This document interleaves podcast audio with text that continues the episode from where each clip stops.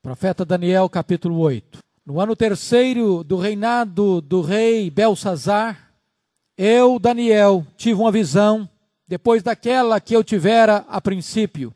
Quando a visão me veio, pareceu-me estar eu na cidadela de Suzã, que é província de Elão, e vi que estava junto ao rio Lai.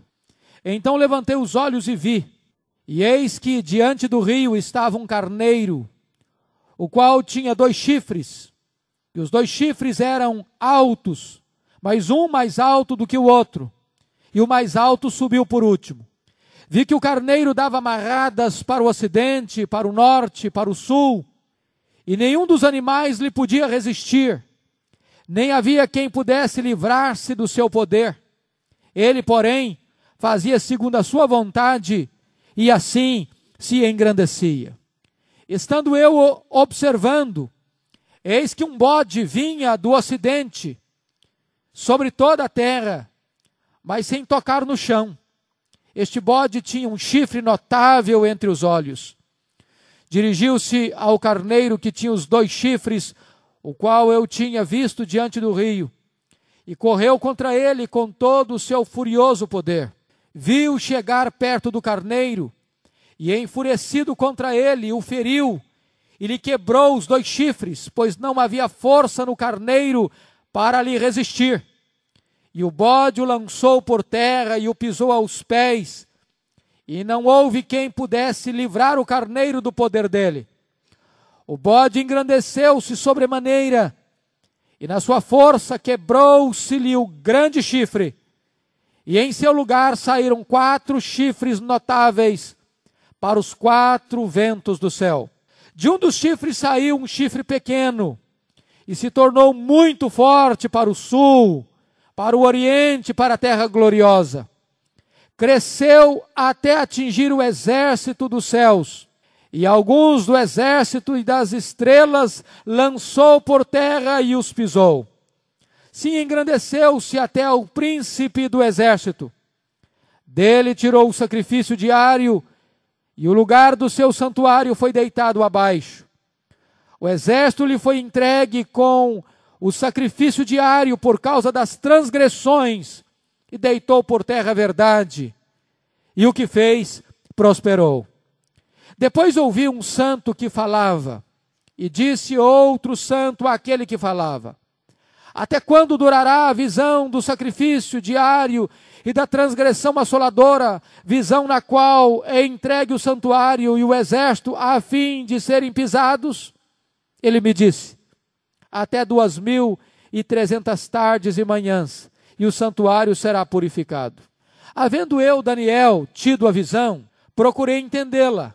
E eis que se me apresentou diante uma como aparência de homem. E ouvi uma voz de homem de entre as margens do Lai, a qual gritou e disse: Gabriel, dá a entender a este a visão. Veio, pois, para perto de onde eu estava. Ao chegar ele, fiquei amedrontado e prostrei-me com o rosto em terra. Mas ele me disse: Entende, filho do homem, pois esta visão se refere ao tempo do fim. Falava ele comigo quando caí sem sentidos, rosto em terra. Ele, porém, me tocou e me pôs em pé no lugar onde eu me achava e disse: Eis que te farei saber o que há de acontecer no último tempo da ira, porque esta visão se refere ao tempo determinado do fim. Aquele carneiro com dois chifres que viste são os reis da Média e da Pérsia, mas o bode peludo é o rei da Grécia. O chifre grande entre os olhos é o primeiro rei. O terceiro quebrado, levantando-se quatro em lugar dele, significa que quatro reinos se levantarão deste povo, mas não com força igual à que ele tinha. Mas no final do seu reinado, quando os prevaricadores acabarem, levantar-se-á um rei de feroz catadura e especialista em intrigas. Grande é o seu poder, mas não por sua própria força. Causará estupendas destruições, porque prosperará e fará o que lhe aprouver. destruirá os poderosos e o povo santo. Por sua astúcia, nos seus empreendimentos, fará prosperar o engano. No seu coração se engrandecerá e destruirá muitos que vivem despreocupadamente. Levantar-se-á contra o príncipe dos príncipes, mas será quebrado, sem esforço de mãos humanas. A visão da tarde e da manhã que foi dita é verdadeira. Tu, porém, preserva a visão, porque se refere a dias ainda muito distantes. Eu, Daniel, enfraqueci e estive enfermo alguns dias. Então me levantei e tratei dos negócios do rei. Espantava-me com a visão e não havia quem a entendesse. Tema para nossa meditação: a ascensão e queda dos reinos do mundo. Quero que você examine comigo alguns aspectos interessantes desse texto. Introdutoriamente, eu gostaria de colocar para você alguns aspectos. Primeiro, o tempo desta visão. Qual foi o tempo desta visão de Daniel? Você, com a sua Bíblia aberta, por favor, acompanhe comigo, que esta visão acontece no terceiro ano do reinado de Belsazar. Se você voltar uma página da sua Bíblia, no capítulo 7, verso 1, a outra visão que ele teve foi no primeiro ano de Belsazar. Portanto, o livro de Daniel não está aqui olhando os fatos cronologicamente. Você nota que o reino da Babilônia caiu lá no capítulo 5. Percebem isso? Quando Belsazar dava aquela festa e apareceu aquela mão na parede, naquela mesma noite a Babilônia caiu. Logo depois, no capítulo 6, você vai notar que Daniel tem a experiência ah, da cova dos leões já no reinado medo-persa. Mas agora, esta visão escatológica precede, retrocede, melhor dizendo, ao Império Babilônico. A do capítulo 7 ao primeiro ano, a deste capítulo ao terceiro ano do rei Belsazar. Se você notar, há um outro fato interessante aqui. Que fato interessante? É que Daniel é o único livro do Velho Testamento que tem parte dele escrito em aramaico. E a partir, a partir agora, a partir agora deste capítulo 8, este livro volta a ser escrito em hebraico, porque a profecia está muito ligada à questão do povo de Israel.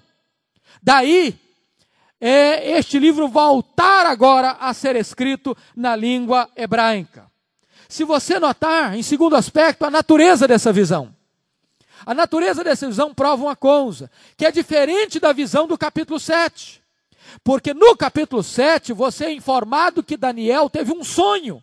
Daniel estava dormindo quando teve aquela visão. Mas agora, Daniel não está dormindo. Não é um sonho, é uma visão. Possivelmente Daniel estava acordado. E esta é a diferença ah, do capítulo 7 para o capítulo 8. Daniel é transportado em espírito.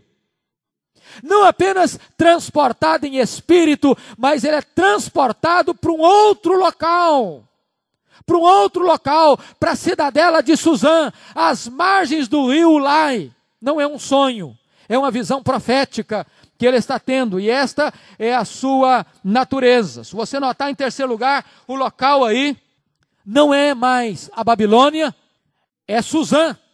E Suzã foi um centro de governo do Império Babilônico e mais tarde um lugar, local importantíssimo no Império Medo-Persa. Tanto é que o rei Medo-Persa passava três meses a cada ano na cidadela de Suzã.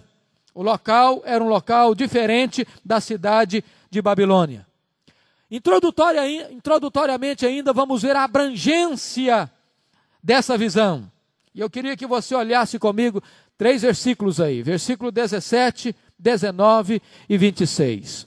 Versículo 17 informa o seguinte: Veio depois, veio, pois, para perto de onde eu estava. Ao chegar ele, fiquei amedrontado e prostrei-me com o rosto em terra. Mas ele me disse: Entende, filho do homem, pois esta visão se refere ao tempo do fim. Grava aí, ao tempo do fim. Ainda versículo 19, diz o texto: Eis que te farei saber o que há de acontecer no último tempo da ira, porque esta visão se refere ao tempo determinado do fim. E se você observar o verso 26, isso é reforçado. A visão da tarde e da manhã que foi dita é verdadeira, tu, porém, preserva a visão, porque se refere a dias ainda muito distantes. Vamos entender. Toda visão que Daniel está tendo é profética, ou seja, é fato histórico, é fato que ainda está para diante, que Daniel ainda não viu, que é escatológica para Daniel. Mas a visão do capítulo 8 é escatológica para Daniel, mas é passada para nós. O que Daniel viu no capítulo 8 já aconteceu diferente da visão do capítulo 7. O fim de capítulo, do capítulo 7 é um fim escatológico para Daniel e para a igreja hoje, porque estava se referindo ao anticristo escatológico, ao anticristo que vai preceder imediatamente a volta do Senhor Jesus. Este pequeno chifre, este anticristo que vai ser apontado aqui, é um protótipo do anticristo escatológico. Portanto, as visões se diferem neste particular muito importante. No capítulo 7 é o anticristo escatológico, no capítulo 8 é o anticristo protótipo do anticristo escatológico. Se você perceber, o que vai diferir aqui é o seguinte, aqui é o seguinte este pequeno chifre do capítulo 7 é o pequeno chifre que sobe, que surge do quarto reino. Lembram lá do quarto reino? Primeiro reino, a Babilônia. Segundo reino, Império Medo-Persa. Terceiro reino, Império Grego. E o quarto reino, o Império Romano. Pois bem, o anticristo surge de um fato interessante. Deste quarto animal que tem dez chifres, dez reis, surge um pequeno chifre, que é o anticristo. Então ele surge do, dos dez reis do Império Romano. Mas este pequeno chifre aqui não surge do quarto reino. Ele surge exatamente do terceiro reino. Qual é o terceiro reino? Império Grego. Com a morte de Alexandre, mais quatro chifres. O império dividido em quatro reis.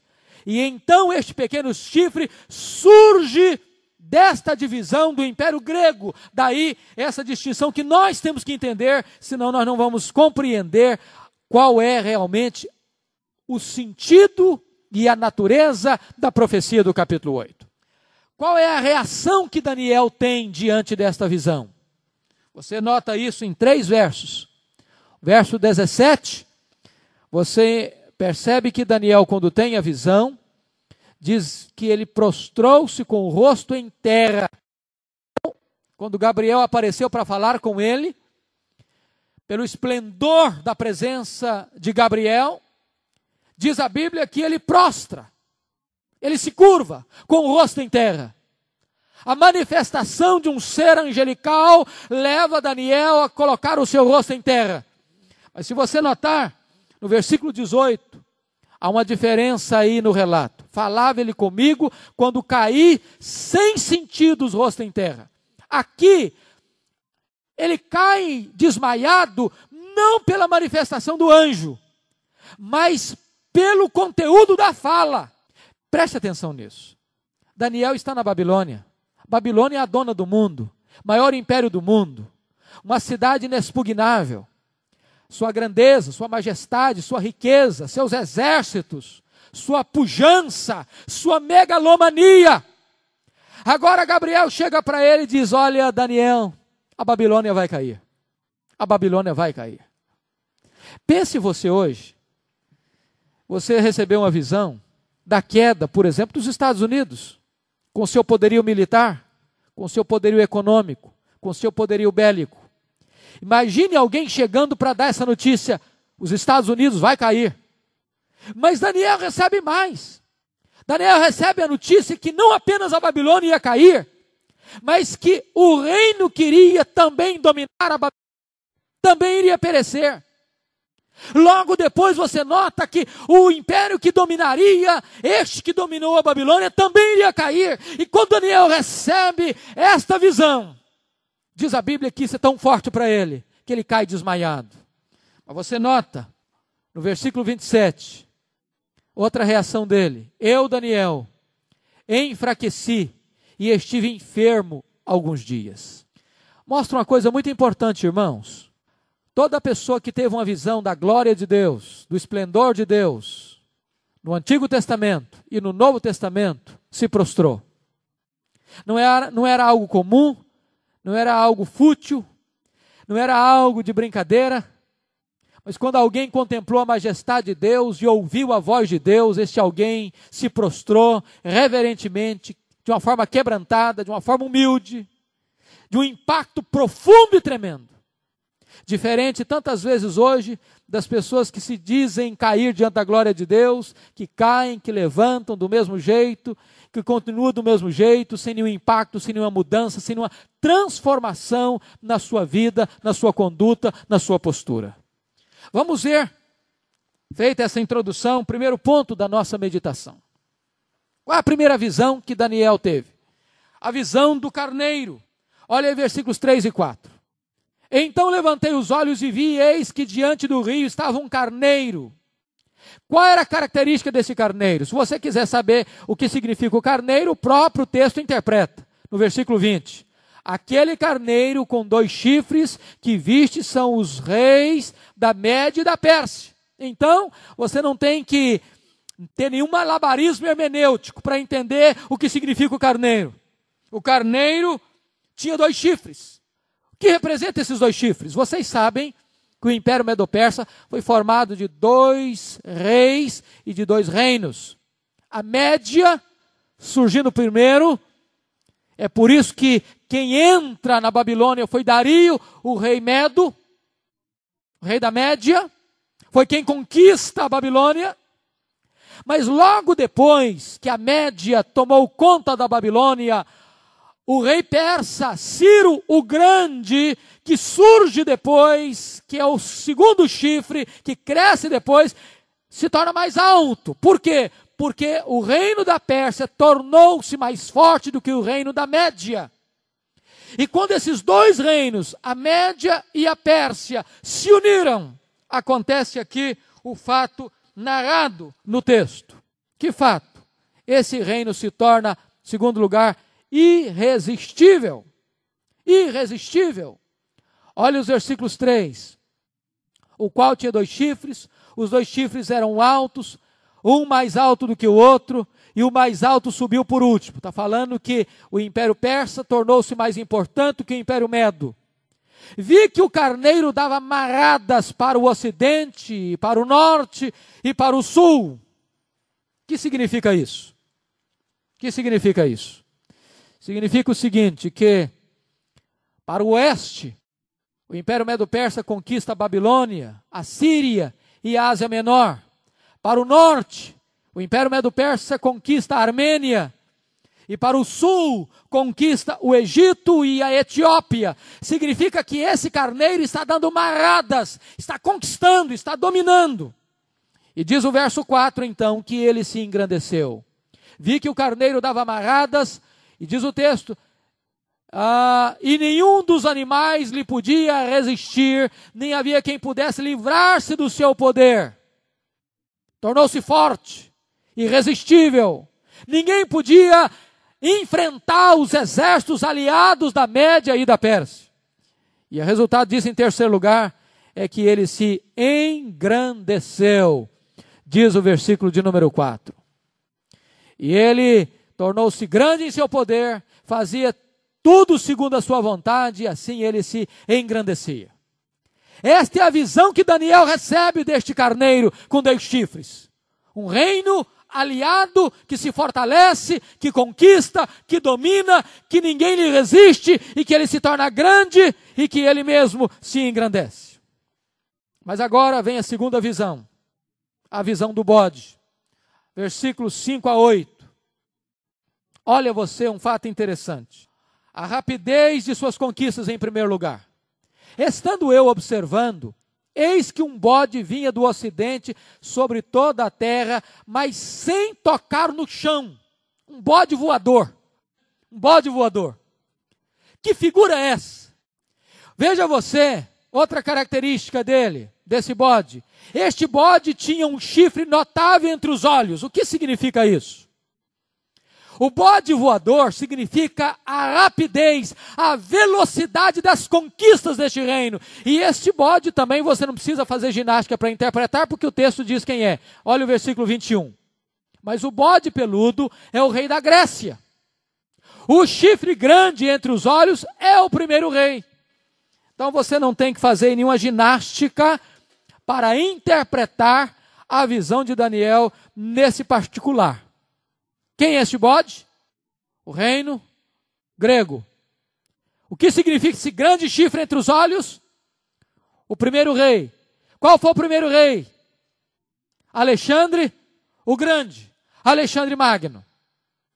Este homem foi, na verdade, um grande fenômeno. Alexandre era ainda jovem. E este homem tornou-se um guerreiro inveterado. Aliás, está sendo lançado agora um filme sobre Alexandre. Vale a pena conferir, porque Alexandre tem muito a ver com a história bíblica. Este homem se tornou um conquistador, um guerreiro, um expansionista. E este homem, em 13 anos, em 13 anos, ele dominou todo o mundo conhecido da sua época. Todo o mundo da sua época foi conquistado por ele. E, se você notar, em 334, Alexandre cruzou o estreito de Dardanelos e derrotou os sátrapas.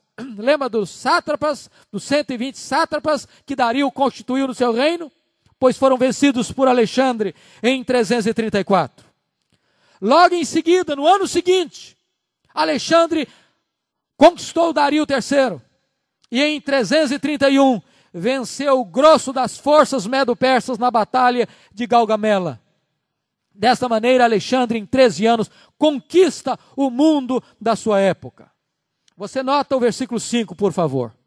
Estando eu observando, eis que um bode vinha do ocidente sobre toda a terra, mas sem tocar no chão. Este bode tinha um chifre notável.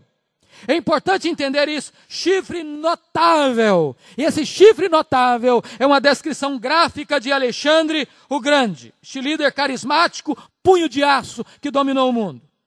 Mas vamos ver nos versos 6 e 7 o triunfo contra o carneiro. Quem era o carneiro? O império Medo-Pers. Vamos ver que agora este bode que é Alexandre, o reino grego, domina o império Medo-Persa. Versículos 6 e 7. Dirigiu-se ao carneiro que tinha os dois chifres, o qual eu tinha visto diante do rio, e correu contra ele com todo o seu furioso poder. Viu chegar perto do carneiro e, enfurecido contra ele, o feriu e lhe quebrou os dois chifres. Ou seja, quebrou o poder. Medo quebrou o poder persa. O bode o lançou por terra e o pisou aos pés. E não houve quem pudesse livrar o carneiro do poder dele. O que você está notando aqui é que, na verdade, este bode triunfa absolutamente sobre o domínio medo-persa e prevalece e pisa e é, o derrota fragorosamente. Agora você nota um fato curioso e um fato histórico digno de observação no verso 8. Preste atenção aqui. Engrandecimento e queda. O bode se engrandeceu sobre a maneira e na sua força quebrou-se-lhe o grande chifre. O que é que vocês entenderam aqui? É que na medida que você estuda a, o crescimento, o avanço, o engrandecimento e o prevalecimento de, prevalecimento de um reino, também você estuda a sua decadência, a sua queda e o seu fracasso. Estude a história dos impérios, você verá isso. Na medida em que eles estão no mais alto ponto do seu poder, eles estão mais próximos da sua queda. Quando Alexandre estava no auge, no apogeu, no zênite das suas conquistas, ele então foi derrotado. Uma derrota repentina, imediata, traumática. Esse é um fato, irmãos, que nós deveríamos parar e refletir. E é um fato profético aqui marcante também. Porque Alexandre morre aos 33 anos de idade. Porque ele tinha um projeto. E ele lançou-se neste projeto com todas as forças da sua alma e com todo o poderio militar e econômico que ele granjeou. O grande projeto dele era restaurar a Babilônia. E havia uma profecia bíblica de que Babilônia não seria restaurada. E no momento em que ele se lança num projeto de restaurar Babilônia contra a profecia bíblica, ele é morto repentinamente.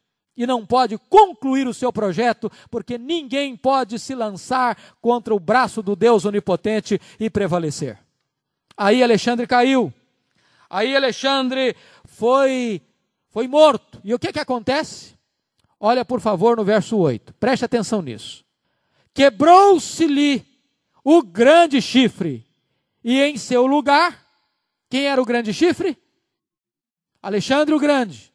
E em seu lugar saíram quatro chifres notáveis para os quatro ventos do céu. O que significa isso? Que o Império Grego foi dividido em quatro reinos. Foi dividido e separado este reino nas mãos de quatro grandes generais. Quem eram eles? Cassandro, Lisímaco, Ptolomeu e Seleuco. É muito importante entender isso, porque este é o período que você não encontra na Bíblia. Por quê? Porque esses fatos históricos estão acontecendo no período chamado período intermediário entre Malaquias e os evangelhos. Mas este período é um período riquíssimo para a história da igreja. Riquíssimo. Há um livro, há um livro apócrifo que narra essa história de uma maneira muito bonita e que valeria a pena ser lido. Primeiro e segundo livro dos Macabeus. Registra essa história desta batalha dos Macabeus. Que nós vamos ver daqui a pouquinho nessa história agora da terceira visão. Então vamos à terceira visão. Ponto 3. A visão do pequeno chifre.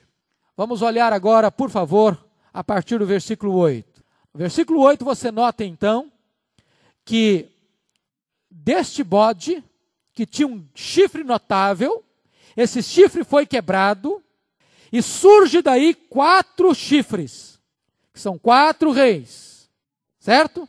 Cassandro, Lisímaco, Ptolomeu e Seleuco. E agora você vai notar um fato interessante. Olha aí.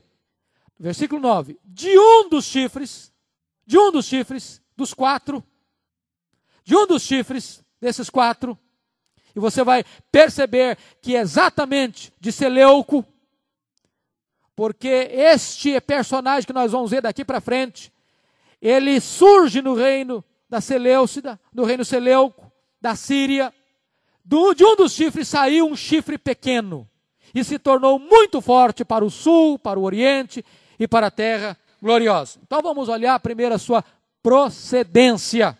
Você já olhou o verso 8, já olhou o verso 9, leia também o verso 22. Mas no fim do seu reinado, quando os prevaricadores acabarem, levantar-se-á um rei de feroz catadura e especialista em intrigas Vamos olhar essa procedência aqui, isso é muito importante entender. Vocês pegaram por que, que o pequeno chifre do capítulo 8 é diferente do pequeno chifre do capítulo 7? Perceberam a diferença? Volta lá, por favor. Volta lá ao capítulo 7, verso 8. Temos que entender isso, irmãos, senão nós vamos fazer confusão na profecia. Se você notar, capítulo 7, a partir do verso 7, você vê que ele, na visão do capítulo 7, ele viu quatro animais: o leão, o urso, o leopardo e um quarto animal que ele não diz que tipo de animal era, um animal, animal feroz. O, o leão era a Babilônia, o urso era o Medo-Persa, o leopardo era o grego e o quarto animal era o Império Romano. Está claro isso? Agora note você no versículo 8, 7 e 8, que deste quarto animal, deste quarto animal aparecem dez chifres, certo? Que são dez reis. Do Império Romano surgem dez chifres, que são dez reis. E o verso 8: Estando eu a observar os chifres, eis que entre eles subiu outro pequeno, diante do qual caíram três. Então, este pequeno chifre do capítulo 7 não é o mesmo chifre do capítulo 8. Por que não? Porque a procedência é outra.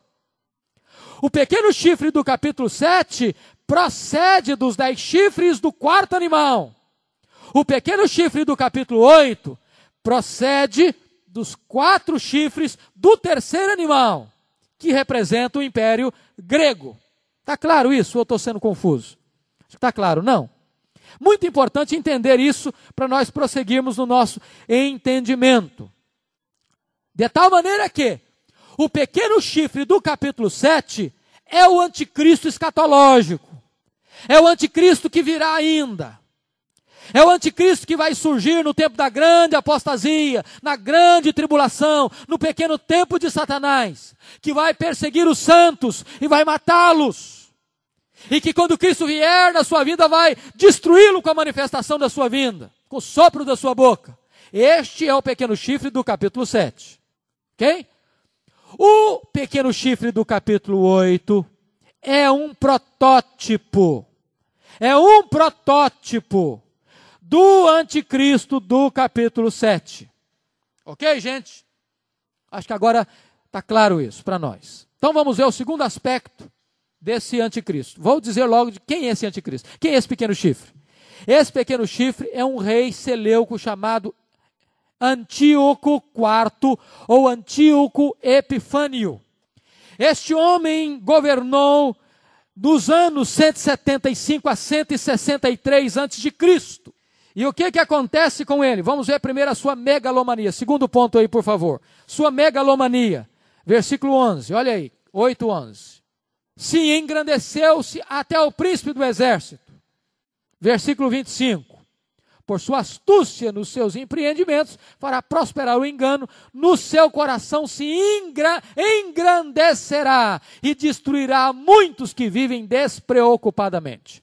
Antíoco Epifânio em toda a Bíblia e em toda a história, é o maior protótipo do anticristo. O anticristo foi representado por Nero, por Domiciano, por reis, ditadores que perseguiram a igreja, no regime dos czares russos, o regime comunista russo, Napoleão Bonaparte, por Adolf Hitler, pela perseguição aos judeus, mas nenhum personagem, nem bíblico e nem histórico, se aproximou tanto em semelhança do anticristo do que este homem chamado Antíoco IV ou Antíoco Epifânio. Quando nós vemos aqui que ele se engrandeceu, ele cunhou uma moeda. De um lado da moeda estava a sua efígie, do outro lado da moeda ele se denominou de Deus e dizia o seguinte: do rei Antíoco, o Deus tornado visível que traz a vitória. Assim estava cunhada a moeda que ele mandou fazer. Ele se proclamou Deus. Ele se intitulou como Deus. Ele se engrandeceu de uma maneira megalomaníaca. Terceiro aspecto, sua truculência. Olha aí, por favor, versos 9 e 10. 8, 9 e 10. De um dos chifres saiu um chifre pequeno e se tornou muito forte para o sul, para o oriente e para a terra gloriosa. Cresceu até atingir o exército dos céus, e alguns dos exércitos e alguns do exército e das estrelas lançou por terra e os pisou.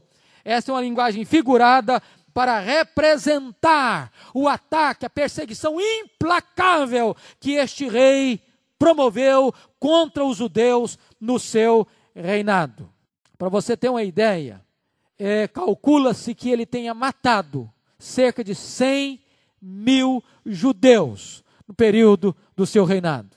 Ele perseguiu de tal maneira que ele pensava em dizimar, em liquidar, em acabar completamente com os judeus na sua época. Por quê? Porque os judeus se mantinham fiéis à lei de Deus, ao culto divino, e ele não tolerava que outro Deus fosse adorado a não ser ele mesmo. Ele é um símbolo desta forma do anticristo escatológico, que também vai perseguir a igreja implacavelmente. Quarto lugar, veja você a sua blasfêmia.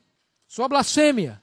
Se você notar, a versículo 24, grande é o seu poder, mas não por sua própria força.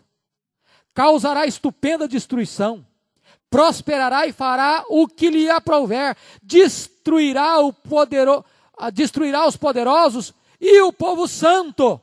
Veja o versículo 25 na parte B: levantar-se-á contra o príncipe dos príncipes. E aqui, queridos irmãos, na sua blasfêmia, nós vamos olhar algumas coisas. Primeiro, ele será um usurpador. O que estava acontecendo? Antíoco Epifânio estava lutando e guerreando contra o Egito, contra um Ptolomeu egípcio. A Palestina pertencia ao Egito, mas o povo judeu estava dividido. Sabe o que, que ele fez? Ele seduziu o povo judeu para se aliar a ele. O povo judeu entrou no jogo dele, se aliou a ele, e no momento que o povo judeu se aliou a ele, ele botou as unhas de fora e começou a massacrar, a dizimar e a destruir o povo judeu de uma maneira implacável. Foi um usurpador. Usurpador do poder, usurpador da sua posição. Ah, você vai perceber, segundo lugar, a padronização da religião. O que, que é isso? Antigo Epifânio proibiu a leitura da, do Velho Testamento, da lei de Deus. Proibiu o culto divino.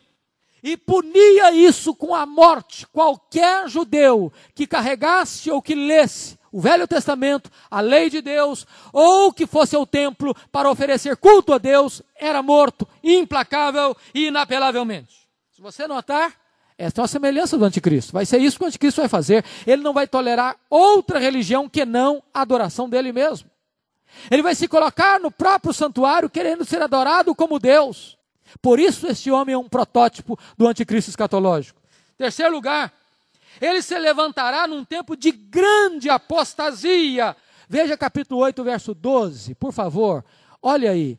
O exército lhe foi entregue com o sacrifício diário por causa das transgressões. Preste atenção nisso. Povo judeu nessa época estava se afastando de Deus. E quando o povo de Deus se afasta de Deus, Deus usa a disciplina. E muitas vezes Deus usa o ímpio como vara da sua ira para disciplinar o seu povo. Lembra-se da Síria que uh, Isaías chamou de a vara da ira de Deus? O que o texto está dizendo é que Antíoco Epifânio foi levantado não por sua própria força, mas o próprio Deus permite que ele se levante como vara da ira de Deus. Se você ler atentamente Apocalipse 13, o anticristo não tem poder de si mesmo. O poder lhe é dado, o poder lhe é conferido. E na verdade, o que está acontecendo? Quando a humanidade chegar num ponto tal de rebelião, de desobediência, de afastamento de Deus, então esta humanidade estará pronta e preparada para receber o anticristo porque será o tempo de a apostasia. O momento em que as pessoas não se importarão com a palavra de Deus.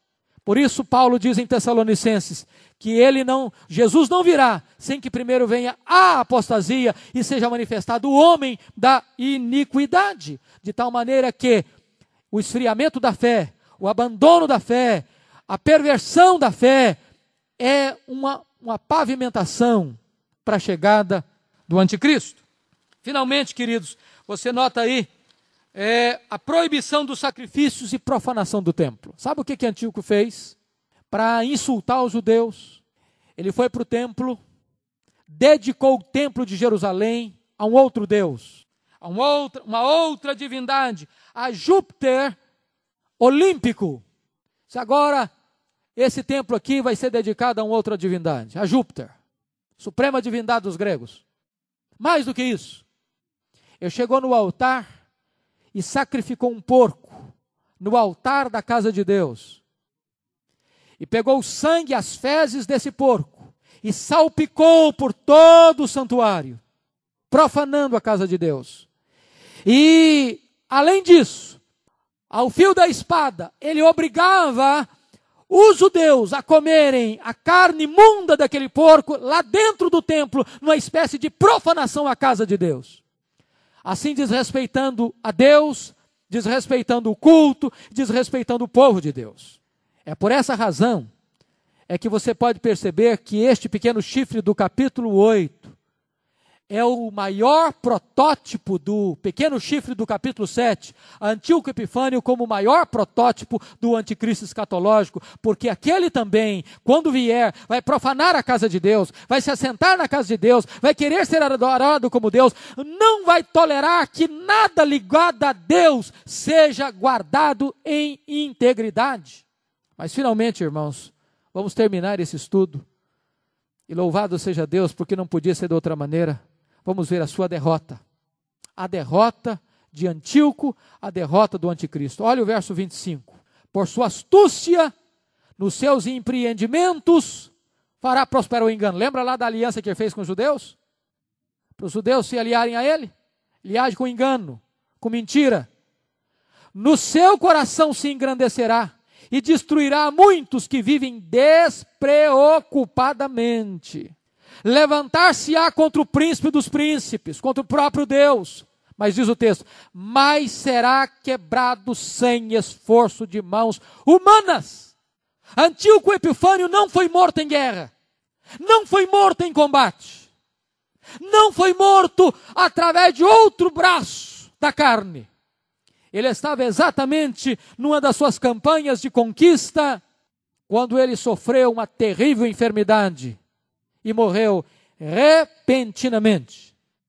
E o segundo livro dos Macabeus, que é um livro apócrifo, relata este fato dizendo que a morte dele foi das mais horrorosas. Ele foi quebrado sem auxílio de mãos humanas. Assim também será o anticristo escatológico. Diz a Bíblia que o anticristo, que vai massacrar, que vai perseguir, que vai matar, e que a grande pergunta da terra vai ser este: quem poderá resistir à besta? Quem poderá lutar contra o anticristo? Pois quando Jesus voltar, não vai precisar usar arma nenhuma. Nenhuma arma será usada na batalha do Armagedon. Na batalha do Armagedon, a única arma que vai ser usada vai ser a espada afiada que sai da boca do grande Cordeiro de Deus, daquele que vem montado no cavalo branco. É a palavra do juízo de Deus, e diz a Bíblia que o anticristo será morto pelo sopro da boca de Cristo quando ele vier na sua glória para buscar a sua igreja. Não haverá batalha humana, haverá uma derrota de uma intervenção soberana de Deus para destruir o anticristo e os seus agentes.